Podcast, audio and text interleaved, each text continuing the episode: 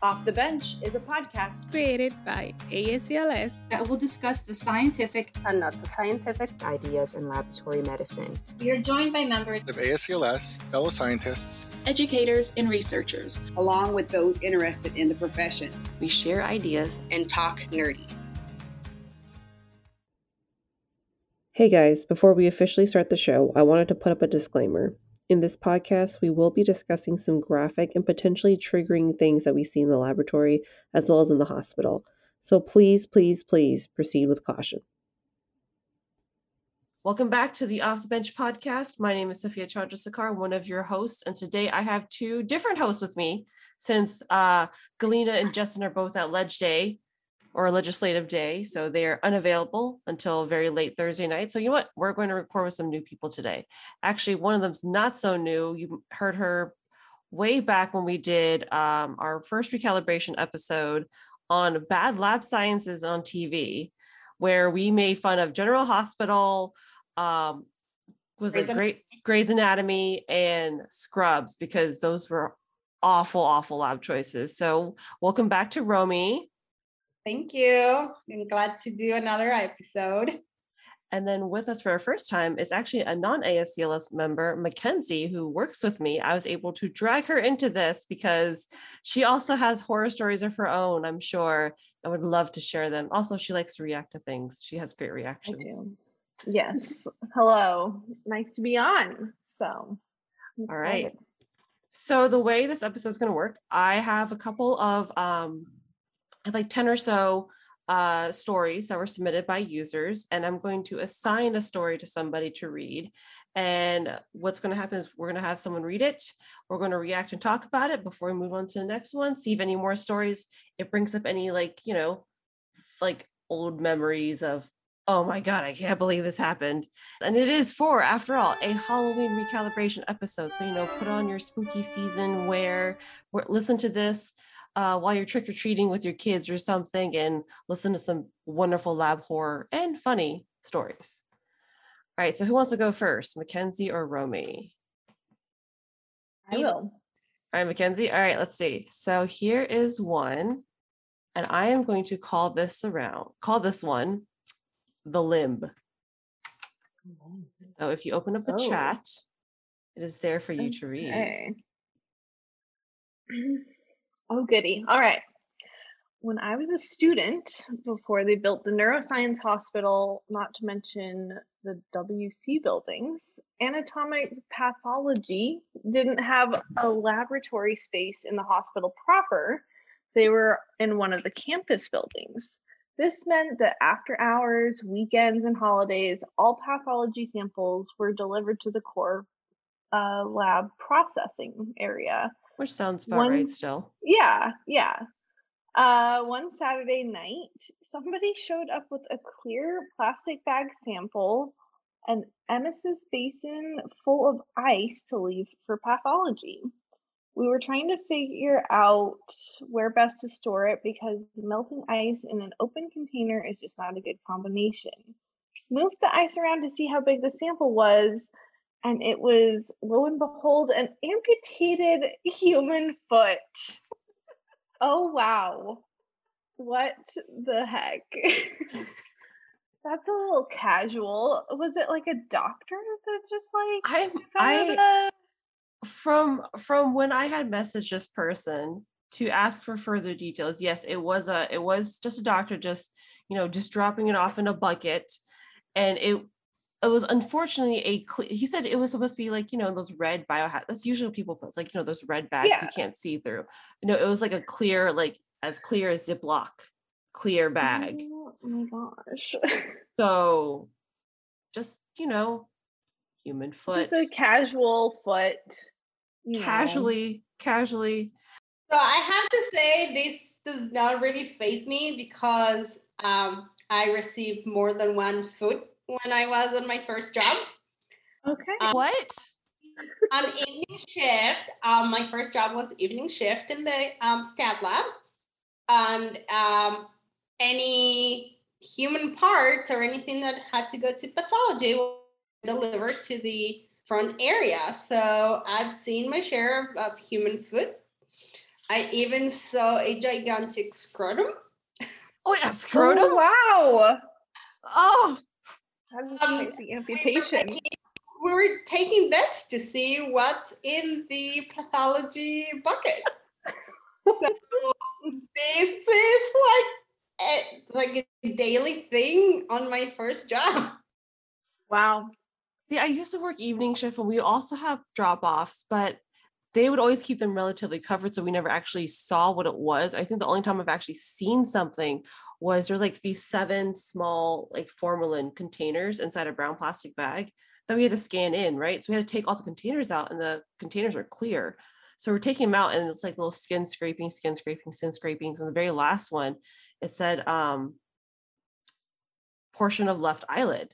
I was like, what? And I look, I remember like looking through the bottom, and it was a but it was like a chunk of the eyelid with still eyelashes attached, just floating in formalin.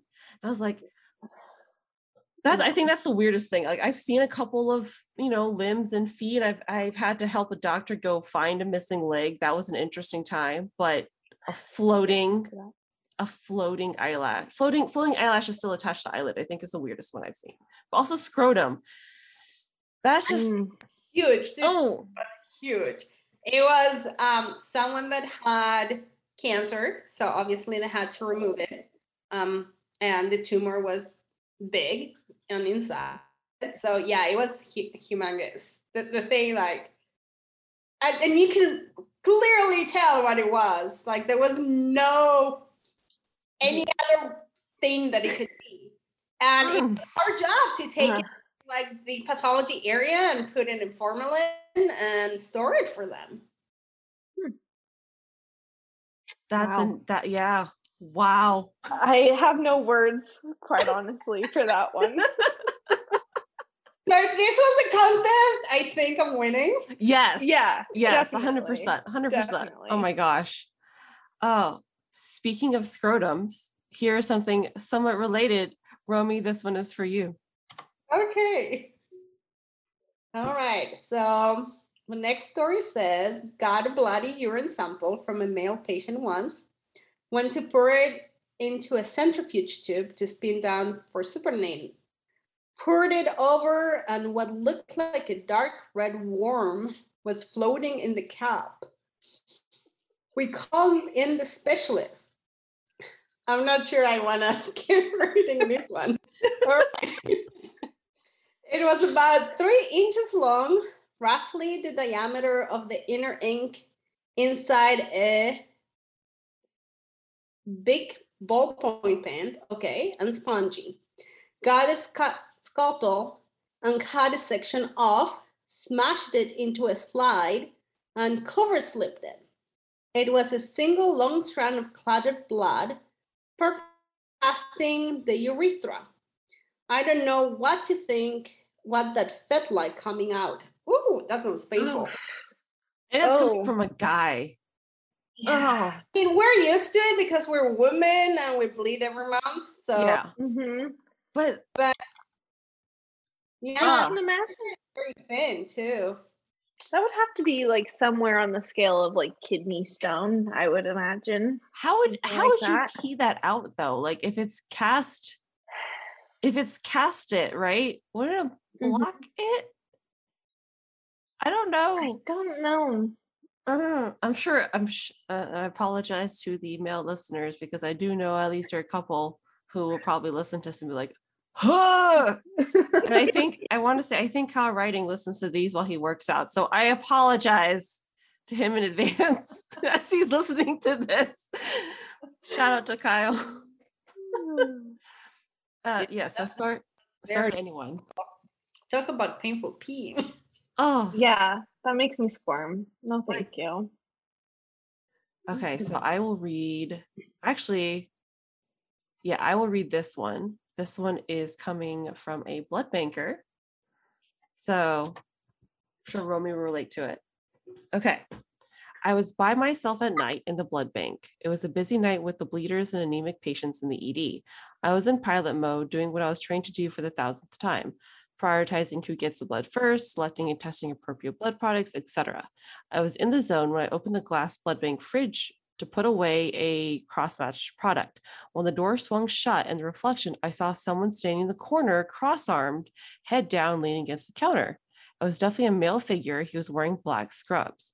My mind was actively occupied on something else. I didn't process what I had seen for another couple of seconds. When I did, I thought to myself, wait a minute, I'm the only one in here. I turned to look at the corner and there was no one there. I came out of the blood bank to tell another coworker the hairs from my arms were raised and goosebumps were all there. Before this, I had seen out of the corner of my eyes lab coats swinging as if someone uh oh wait oh it didn't it didn't cross over all the way okay. As if uh wait let me find it. As if someone had just entered the blood bank especially if i am focused on reading the tubes.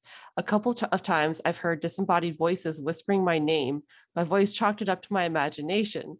The reflection in the fridge door was no reflection. I did i did not imagine the figure in the black scrubs. Maybe a former blood banker was just watching me work making sure i wasn't making a mistake Yeah. I know which hospital this is, so I know never ever to go work there. Any chance that it was like near where they do the autopsies? I hear those are haunted sometimes. I don't know, but I do know when I was playing Pokemon Go, there were a lot of ghost ho- ghost Pokemon in the hospital. I'm not sure if it's just random, and I think it Mhm. was slightly in poor taste, but there were a lot of ghosties in the hospital. Yeah. Yes. I uh That's- But I'm I'm glad that my lab is in the sixth floor and not in the with the autopsy room. I'm just saying. Like I don't know how people that have their labs in the basement and close to the autopsy room do, because I do not do ghosts. Nope. Thank you. No. I'll do blood all day, but no ghost. yeah. I don't think our lab is haunted, but it sounds like this one I don't know. definitely was. I th- I think ours actually is. really? Do you have any So good stories about that? Well, not really. It's really just it's really just the um the paper towel machines.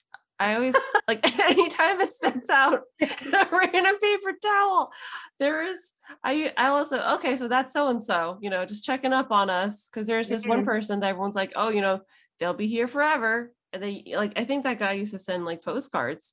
So I think I forget who someone on evenings had made a joke that that was so and so checking up on us, like you know, making sure our mm-hmm. paper towels worked.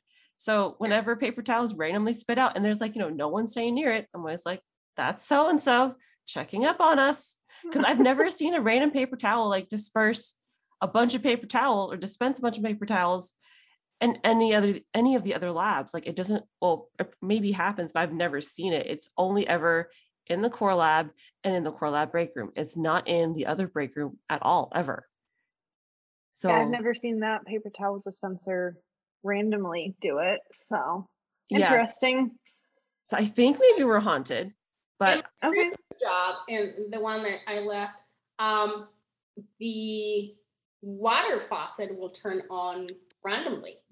It was one of those like like they, they can tell like your hand and it will turn Mhm. on touchless, a hands free, and like randomly would turn on. So I don't know. Maybe it was hunted, or maybe I don't know what what was in there, but it would all the time just randomly turn on.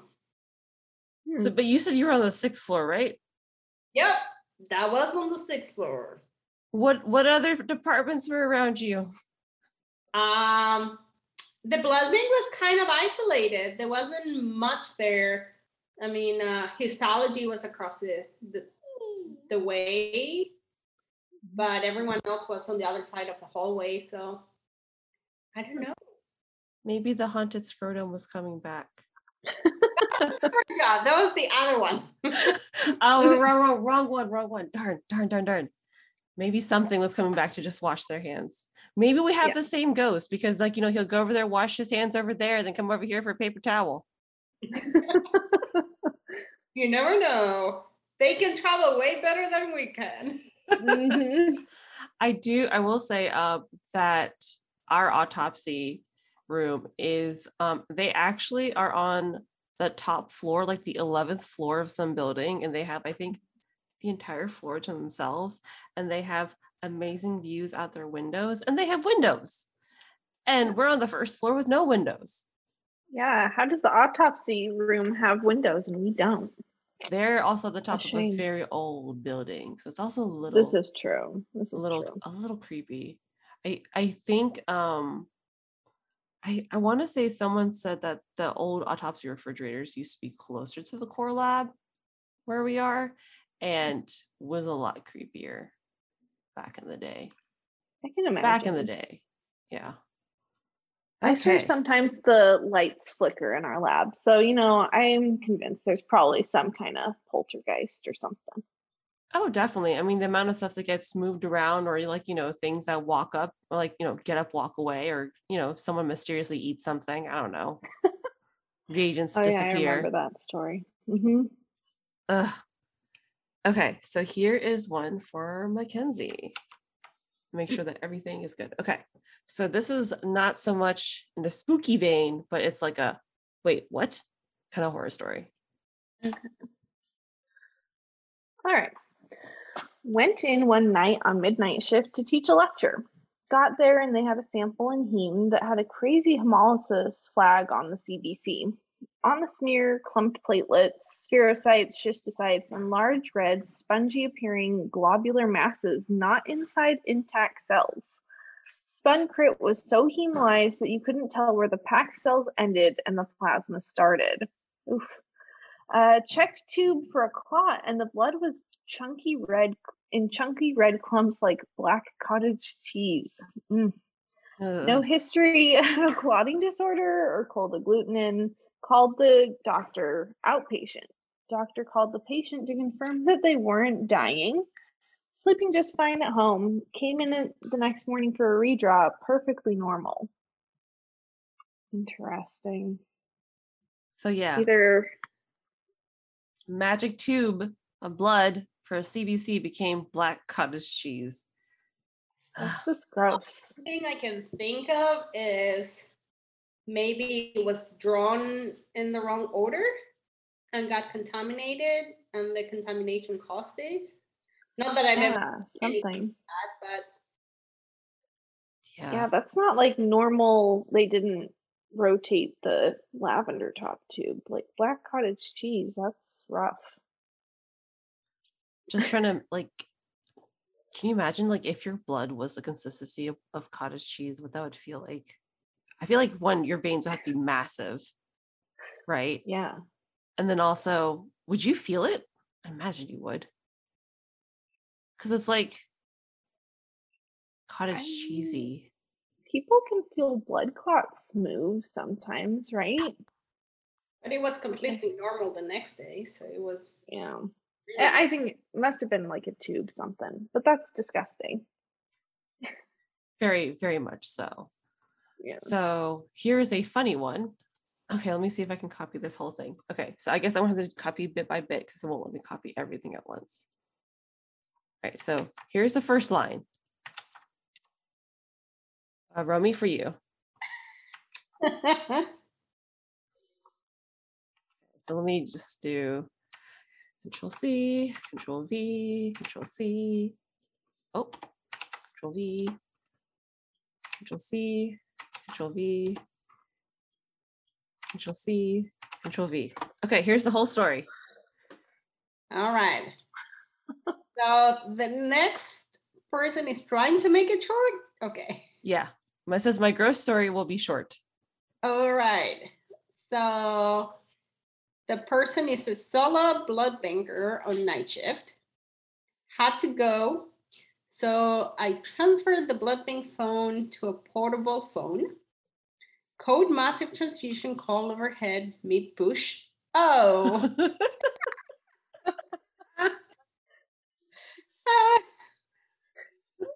had to squeeze the turd off, wiped, washed my hands, and run back to the blood bank.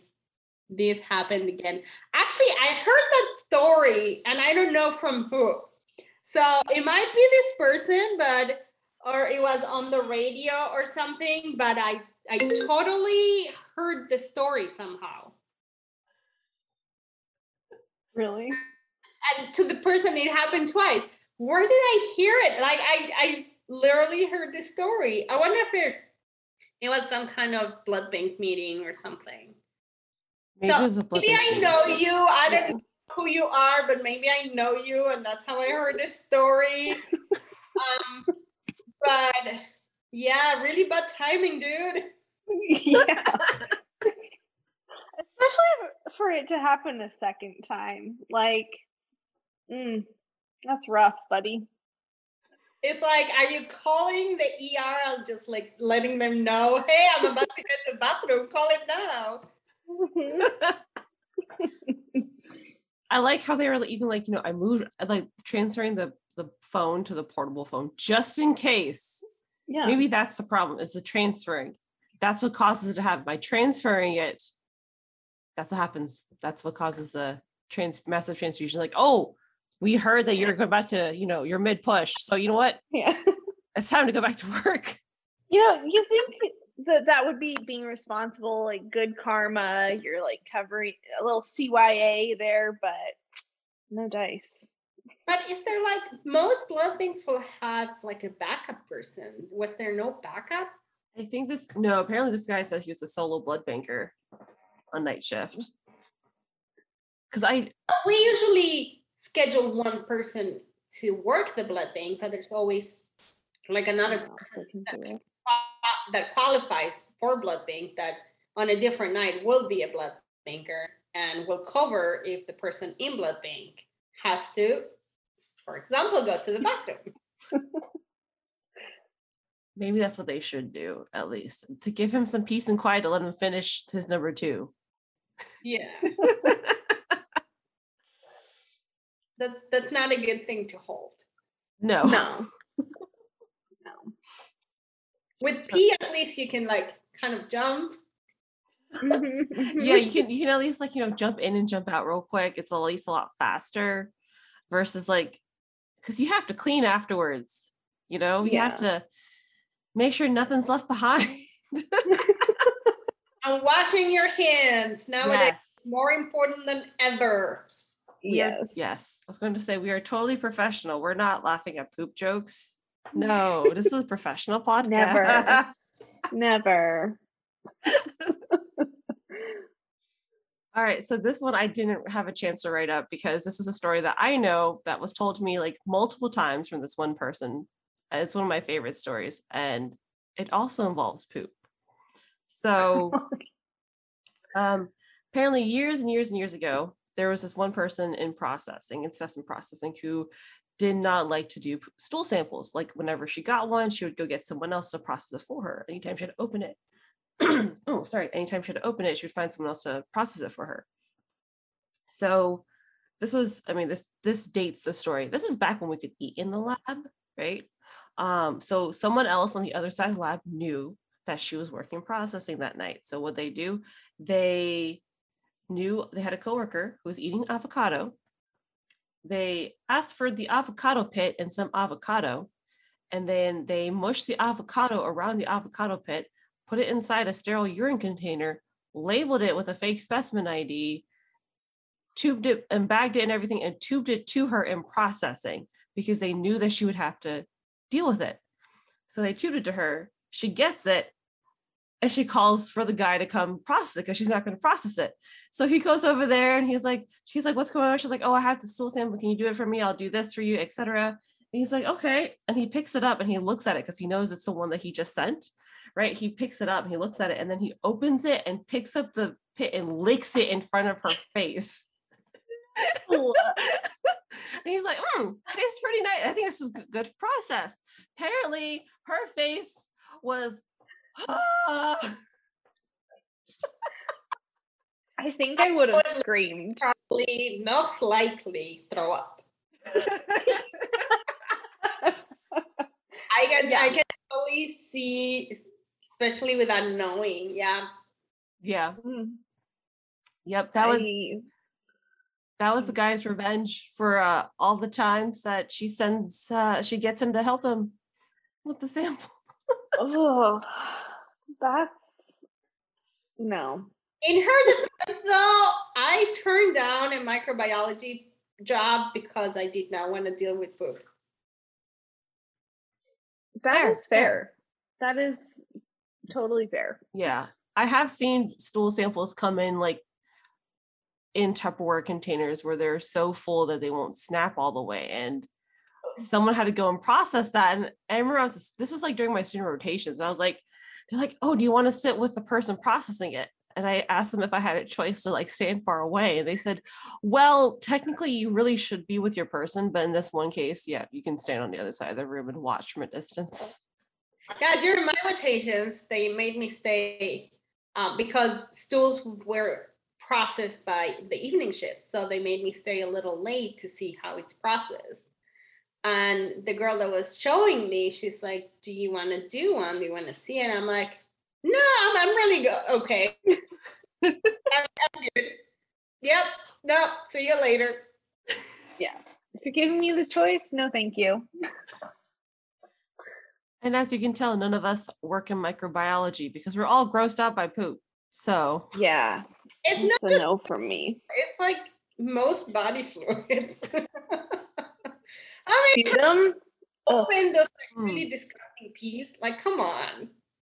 I I have had a pee one time where I had to like take the lid in the cup and like do a slicing motion to try to get the the pee to stop flowing because there's just so much mucus. I had to slice the pee in half to Oh get it to gosh. stop.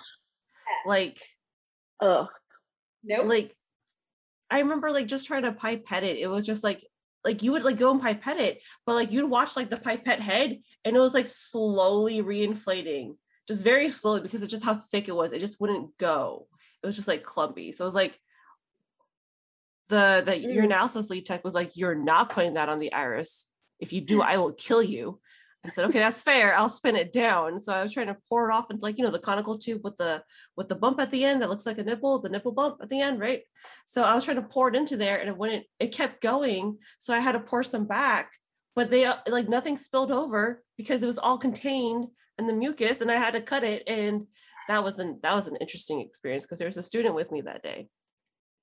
They were like, it's very similar to what would happen to um, type and screen tube when the patient has um, cold autoantibodies. Mm. Uh, those really, really strong ones that the blood just congeals. It- It's disgusting. It's just a, like we would get the tube, spin it down, and it's just a blob. And nothing will go in the pipette. Like you had to pre-warm the heck out of all of those. Like hours of pre-warming to kind of get it to look normal-ish. hmm Like somewhat Uh, workable. uh, There's something about like that slimy, mucusy texture that just is a no for me. what you're saying, you don't want to, you know, play with slime and try to streak it across a plate and stuff. You know, watch that slime trail follow you. Just another I think I'm good. in microbiology. hmm hmm hmm Definitely. Yeah. Kudos to all those microbiologists out there because thank you. You Yes. are great and you are my hero for dealing with all the COVID 19 specimens. I do not envy your work, but I definitely did not want to be you. Amen. Yes. Yes. Huge shout out to them for dealing with the poop that no one wants to deal with. So here is a sad one. So I'm I'm putting this sad one in now. That way we can finish off on uh, funnier ones. Mackenzie, if you would like to take that one. Yes, I will. Okay. Uh, we have an active L&D department, so we cater to a wide population of um, ob- obstetrics patients. Yeah. Okay. Sometimes these patients crash or they bleed out during childbirth, whether natural or surgical. Uh, there was a massive transfusion on an expectant mother. I handled the case as best as I could, and I was somewhat invested in the outcome. Unfortunately, the call came back to the blood bank to discontinue the co transfusion. It was not a good outcome. I didn't have time to process my emotion because work had to go on. As the night shift lead, one of my responsibilities was to admit deceased bodies to, into the morgue. I knew it was going to happen, but I wasn't prepared. I wasn't prepared myself to admit this obstetric patient who died during childbirth. Still, I compartmentalized the sadness and tried to remain neutral to finish the shift. A couple of hours later, I was called because there was another body that needed to be admitted. Oh, it was the newborn with the same last name as the previous body. My stomach dropped and I felt shocked. I had assumed the baby was going to be okay. Disease and death are all parts of life, and I've come to accept it, but it was still hard to process and rationalize the experience. All we can really do is hold on to our loved ones as much as we can because of all of it could disappear in literally one night. Wow. Yeah. That's really, really sad. And it speaks to like we do get invested in these patients that like we see day in and day out, right? And we want them to do well, even if we are kind of like that, like background, not directly caring for them kind of thing. So Yeah, especially those that come all the time, like you know their names, even if you don't Yeah. know Mhm. their faces. Um, but like a similar thing happened to one of my ex coworkers, um, or a coworker in one of my previous places. Um, we had I previously worked in downtown Detroit, so you can imagine things that happen over there. It's still not the safest, even though it's getting better. But um, there was a drive-by shooting of a pregnant woman. She was seven or eight months pregnant, I believe. So they brought her to the ER, and um, they were trying to save either her or the baby, or hopefully both. But it was too many shots, and they were all to the abdomen. Like she was shot mostly in the abdomen. Um, so obviously they called for massive transfusion, and we did all that. And um, they called us a while later to say that unfortunately they didn't make it. Um, well, she didn't make it. They didn't indicate if the baby did or not. Um, so they used the blood we had in the little fridge in the ER in the trauma room. So one of my coworkers said, "I'll go to replace the the blood so they have for the next case." And she came back to the lab sobbing like a, she was a mess. Now she was pregnant at the time with her first child. And when she got to the trauma room, once she calmed down, she told us the story. She got to the trauma room to put the blood in the fridge, and there was a little, um, little baby wrapped in a blanket on a table. They didn't like take her out of there to the morgue yet, so the baby was Oh. scared Oh my gosh. even though the mom was already taken to the morgue so she saw that and, and with her being pregnant all those emotions and, and hormones and everything it's just she was devastated That's awful. Oh, It is awful. I can't even imagine. and the body wasn't even fully covered so she, she saw the actual like the baby and at seven eight months it's fully formed Yeah. Yeah. Ugh. Ugh. Yeah, that I was debating on whether or not to add this one, but it was it it's like Mackenzie said, like, you know, we are we are invested in the patients, even if we aren't there in person. And this was, I mean, you can tell this person was very invested and cared so much that I, I was like, I, I want to include this. This is a good story. It's heartbreaking because yeah, we we see the goods and the bads and ugh. So shall we do a, a funny one after that? Heartbreaking one? i think we need Yeah, it I think we need it. Yeah. Yeah. yeah, let's finish it off on a higher note. All right. We need a funny one Okay, Romy, this one is for you. All right. So I was working in the blood bank one afternoon when I first started in the lab. And the floor requested a washed unit. I felt confident and knew how to set up the unit on the cell washer. Granted, back in the day, the cell washer was behind a security clearance door that you could not see if you needed to walk away. I heard the phone and left the area while the unit washed. I walked back in when I heard the cycle complete to a complete bloodbath. Oh my goodness. Crime scene. The entire unit was all over the place. My heat sealer only sealed partially on the unused lines. I started trying to clean immediately. It's drying up on some parts of the floor, and we were we are slammed at the issue window at the same time. I also needed to get a new unit cross match because this was an antibody patient. It made for a long bloody shit. I feel for this person as someone who witnessed a person drop a blood a bag of blood and it just splashes everywhere. Oh Like, no. Gosh. it, it it's everywhere. So you're in the middle of a crime scene. That's what it, it resembles. Like Mhm. after the last and all that, and and having to clean that, oh, blood is the worst for cleanup. It really is. It spreads and never like quite. Find like days later in places where like, how the hell it did it even reach? Yeah. It should not even have been there. I feel like the one of the places in the lab you can't look under is underneath the blood gas table. Because like where we have our blood gas analyzers lined up, it's like almost kind of in a U shape. And we have safety shields everywhere, but some people just also out of extra safety will mix this sort of below the table just as an extra, like, you know, so it doesn't splash on them either.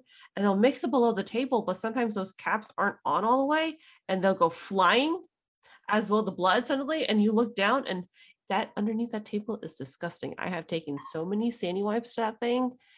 It's ridiculous. It is just blood splatters everywhere. Who knows? Who knows? like how some old of those are. Yeah. Mm. and I feel like like whenever they come in and wax the floors, I've seen them like try to clean the floors too. But I have also seen them like wax over some areas that they can't clean. And that's really annoying because you're like, there's such that one drop it's like three waxes down. And that one hair that's right there that you can't clean every time because it's right, it's three waxes protected. Yep. Yeah, I feel like if you can't clean it, just wax it. Yeah. Layer it in.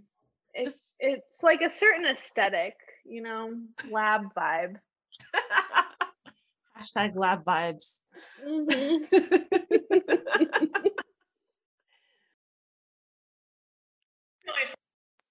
Just going back to these for a second, I don't know if I would ever try to wash a unit of blood again after that.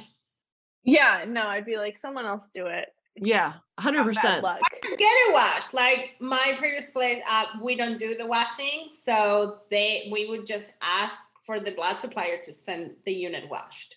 I'm like, Oh. like that. That's a lot saver. It comes in like this really cute donut. A donut? Wait, what do you mean it comes Oh, in a a donut? donut. Yeah, it comes in the shape of a donut. like like the like the whole unit comes in a donut shape Yeah, oh like the the bag that they use for the washing. It's like Mhm. Cute little donut. I- washed washed cells. all right so this last one here this one is from a chemistry specialist i think mackenzie might have been here the first time she was telling us this story Yeah. So, I've I- story.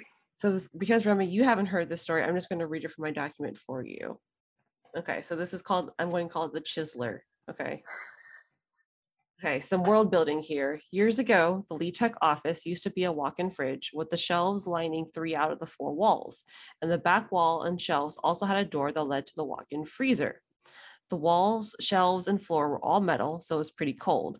Back in the day, 24 to 74 hour, sorry, 72 hour stool containers used to be collected in these massive jars that look like cheese puff jars that you can find in grocery stores today.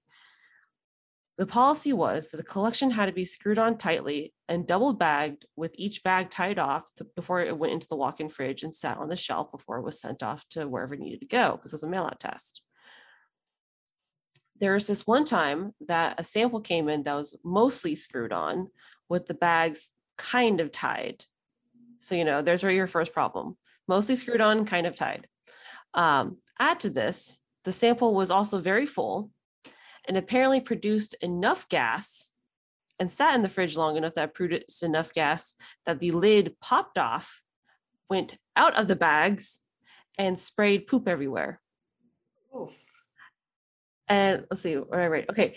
Uh, and she, it was everywhere. It was on reagent boxes, sample bags, etc. And the worst part was that the shelf that it was on was actually along that back wall next to the freezer door. So remember, this is a completely metal box. So poop had also exploded onto the metal surfaces all over the walk-in freezer. But because it was against the freezer wall, it froze the poop. So you could wipe the poop off the reagent boxes and the bags, but she had to take a screwdriver and a hammer and chisel the poop off of the walls and the doors and the shelves. And that's how she became known as the chiseler. And I will bleep that word out. Uh, a nickname that stuck along poop? around for a while. Yeah, she said she said it stuck around for a while that she was- the person would be like, "Hey, chiseler," you know. Was it also smelly? That's what I want to know. Yes, apparently it smelled bad enough that that's that's how it, that's how it created so much gas. Was apparently whatever the person ate during that time produced gas and fumes. It was not a young child. It was like she's like it was full. This was like a giant pickle jar that was full of poop and was bulging. It seemed like and would just like exploded because there's just so much gas built up that it just popped into the freezer. Mm. Yeah. Again, I would have thrown up. That, that's my like answer to anything poop related. I think that's valid. Yeah, I feel like she said like the part of the reason why I live in the fridge was also because of the smell, because it would take a while before they sent it out and they didn't want it to smell, I feel like. But I do know like right now when we do like the 40 like the random or like the stool fat collections, we would put them I think we put them in the freezer for now. So Yeah, we put them in the freezer, try But- to dampen things as much as possible. and I do know those containers actually have a line saying that they you cannot fill it up beyond a certain line. And I want to say that line's at least two inches below the container. And I bet it's because of buildup and pressure from gases and such from your poop. I feel like. Mm. Granted, we did have a 72 hour collection for for a stool that took over 10 containers because we ran out of containers for them. I do remember that one. And The these nurse con- kept coming down for them, and we ran out at a certain point. yeah, like and these containers are at least like what, like 10 inches in diameter and at least Yeah. five to six inches tall of space. So there's there's room in there. But this was, I think, a 72 hour collection, and she came down for 10 of these, and she still needed more. And we had no more to give her. they it was a weekend, referral had wasn't there. They had I had a call and a- ask them like what to do, and they said, you know, it is a random or up to a time. So we can say that, you know, it's up to this time and send it off as is. And wow, we ran out of containers. An accomplishment, really. To find in 72 hours worth of poop. Stool fats, all the stool fats. Yeah, no, I'll pass. Actually, so like speaking of poop, um, just to bring just to bring things full circle back to poop. I, I remember I had posted a comic about like the worst containers people ever got for um, stool. And like some of them were like, I, I think I posted on there, I drew a picture of like a cinnamon bun, a cinnabon bag, um, the Tupperware that I saw. I had a friend who worked in micro and she said the worst one she ever got was they put it in a Reddi-wip container, like for the icing. It was a chocolate icing container. They put the poop in that. And she's like, please don't. but that's what they got. And I think a couple of the other ones that I saw that were absolutely ridiculous. One of them was um uh like you know the spray can the hairspray, how they has like that that thick plastic cap that goes on top of your hairspray, or if not hairspray, uh like you know, um olive oil spray, any sort of spray, like that kind of like a thick plastic container, right? Apparently someone had filled up that con- that cap and just um put uh saran wrap on it and a rubber band and brought it in that way. That's how they got poop one time. And she said the worst container she's ever had, I remember, was a it was a dry turd. So it's not liquid turd, it was a dry turd in a strawberry container, like with the holes and everything. Well ventilated. You wouldn't deny people the aroma.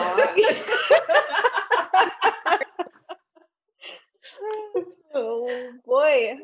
Perfume. She said the worst part was not even the container. It was a doctor's sample who brought it that way. You would think he would know better. Do Mm, yeah, that's questionable at best. Let's let's uh think about that. they want to think they know, but We would hope they know. yes. We would hope they know. So, out of all of those stories, do you guys have any other of your own horror stories of the lab that you can think of? Mm. I know, I know for me, like my first night ever working in a lab, like as a student employee, this was literally the first time I walked into the lab. I was sort of like wearing like, you know, my nicer clothes and stuff. And I was working night shift. So I was put up in processing to assist with the 4 a.m. rush, as you know, as a new one does, right? Assist with the 4 a.m. rush. And the tug that was coming to pick up the pathology samples from overnight had arrived. So we had to put the samples on there. So we would put like, I think they handed me two 24 hour urine jugs and like, here, take these jugs. I was like, okay, great. These are jugs. Good to know. And then the girl says to the guy, you can grab the leg because I'm not grabbing that. And I was like, a leg? Like, is that just some other terminology? Like, because these are jugs of containers. Like, is it like, Uh, is, is that something I just don't know yet? Right. And the guy's like, fine, fine. So he picks up this bag, and I remember it was like a white bag, a double bagged white bag. And he just walks in front of me to take to show me where to go to this tug. And I remember against the back of the bag, you just see the foot pressed against the back of the bag. And I was my first thought was, that's a leg.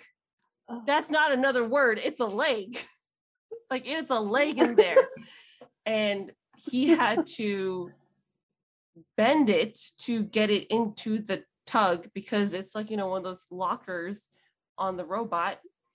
And he's like, I have to bend the knee. And he was not very happy looking that he had to bend the knee to get the leg in the tug.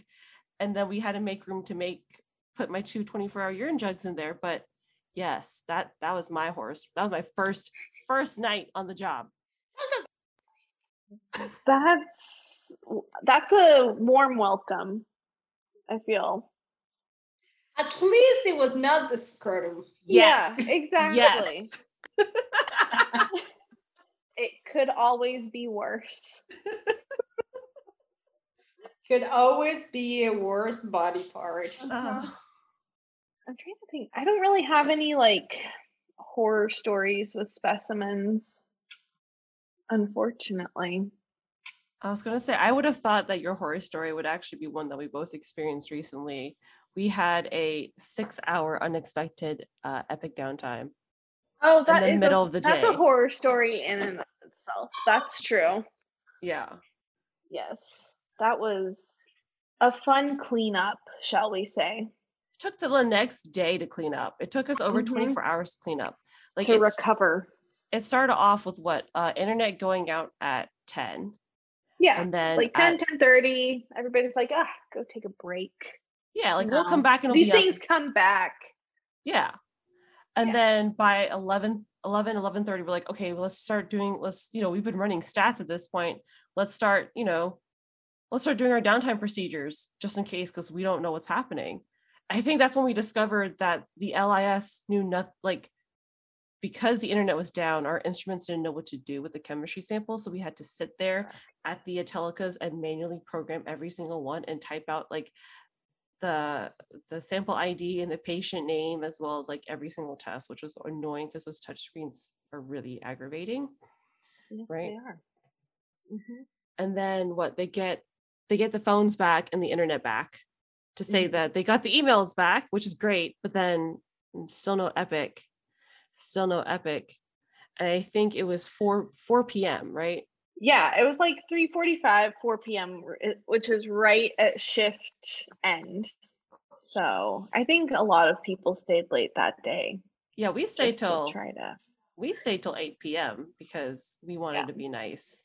But we were And we were also dying. We had to manually result or enter everything, which Yes. was also a different kind of nightmare. That was yes. We had to manually result uh, manually enter all of the chemistry samples that we ran during the downtime, which on average on a normal day, if everything's working, we run about what a thousand or so chemistry samples, a thousand or more. Oh, at least. Yeah, Yeah. chemistry samples. And that was the Yeah. only one that oh uh, sorry, chemistry and blood gas. I know both of those did not mainly cross over. So all of those had to be mainly entered at the time. And that's when we discovered also that um what we didn't know half the floor's fax numbers were critical. Yeah. Yep. And we had no phones, so we couldn't call them and ask them their fax numbers. So, you know, it, it all kind of snowballed. It, it, it was a good exercise in knowing what we need to do for future downtimes. Exactly, exactly.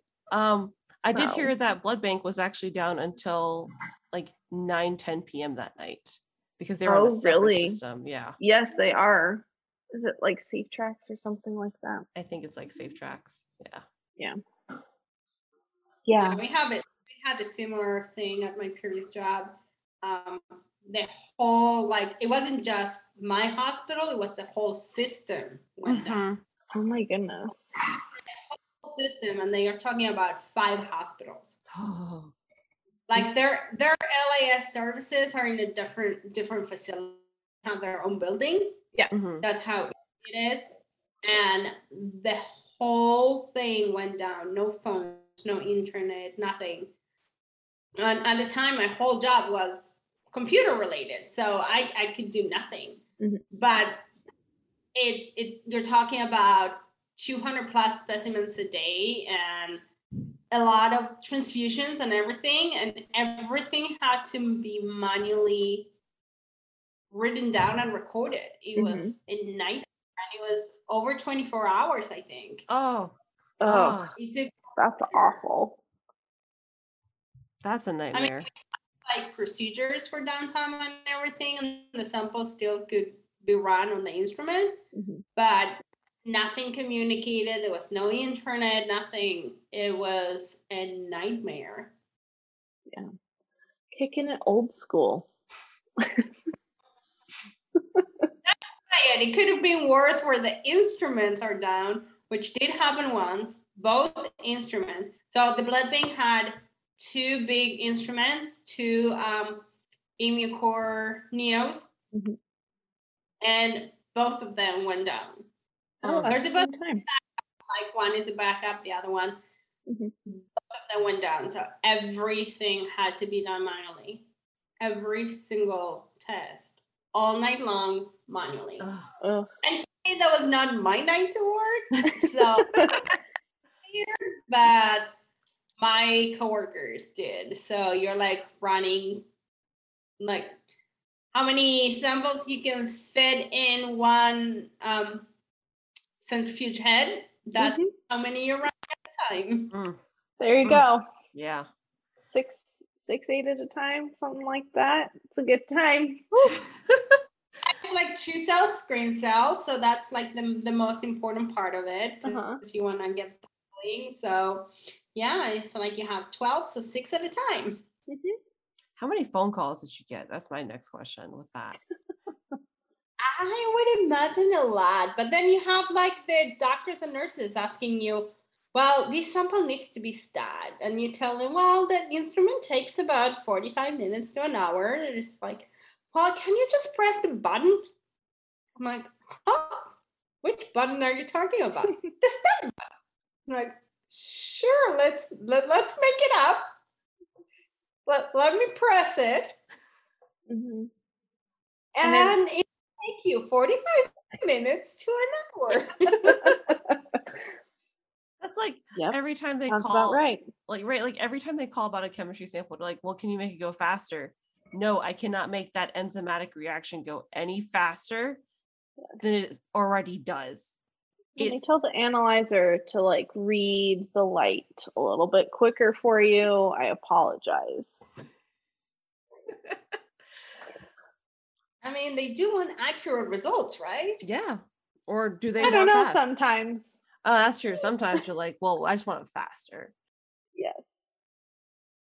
so to wrap up today's segment um out of all the stories that we've heard which ones were your favorite Mm. Well, the woman that had to put the bodies in the morgue was definitely the saddest. Yes. yes yes I do not envy any of that. no And the poop related ones are definitely the gross. Both stories.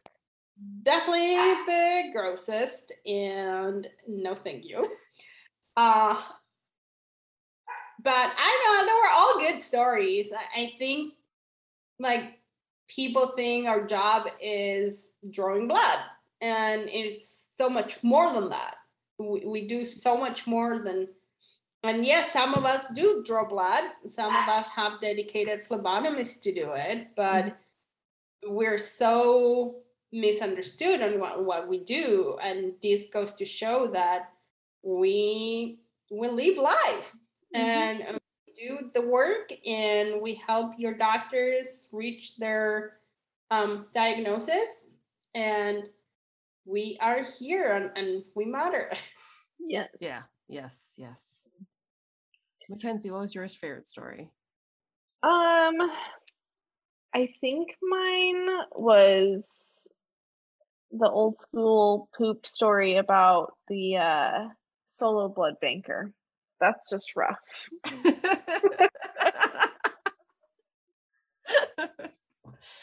the uh the uh having to cut it off and you know yeah, to but get back to work. You know, we're dedicated to our jobs here. no matter how much nature calls. yes yes i think i think my favorite is the potential haunted blood bank Mm, that's that was creepy. that's like the perfect creepy pasta kind of spooky perfect for halloween but my favorite thing overall that was not from one of these stories is the um scrotum because Yes, That's- agreed. Oh, Here. I don't know. Sometimes I can come up with these, um, remember these stories. um, and I'm, now I'm talking like I've been in the field forever, which I'm- I haven't, but it feels some sometimes it feels that way. Um, but yeah, like the, the scrotum was different, definitely something I will forever remember. Yeah. I just like I feel bad for this patient because having to have that attached to Mm. your body Yeah. that must, might have might have been like very Mhm. painful. Mhm.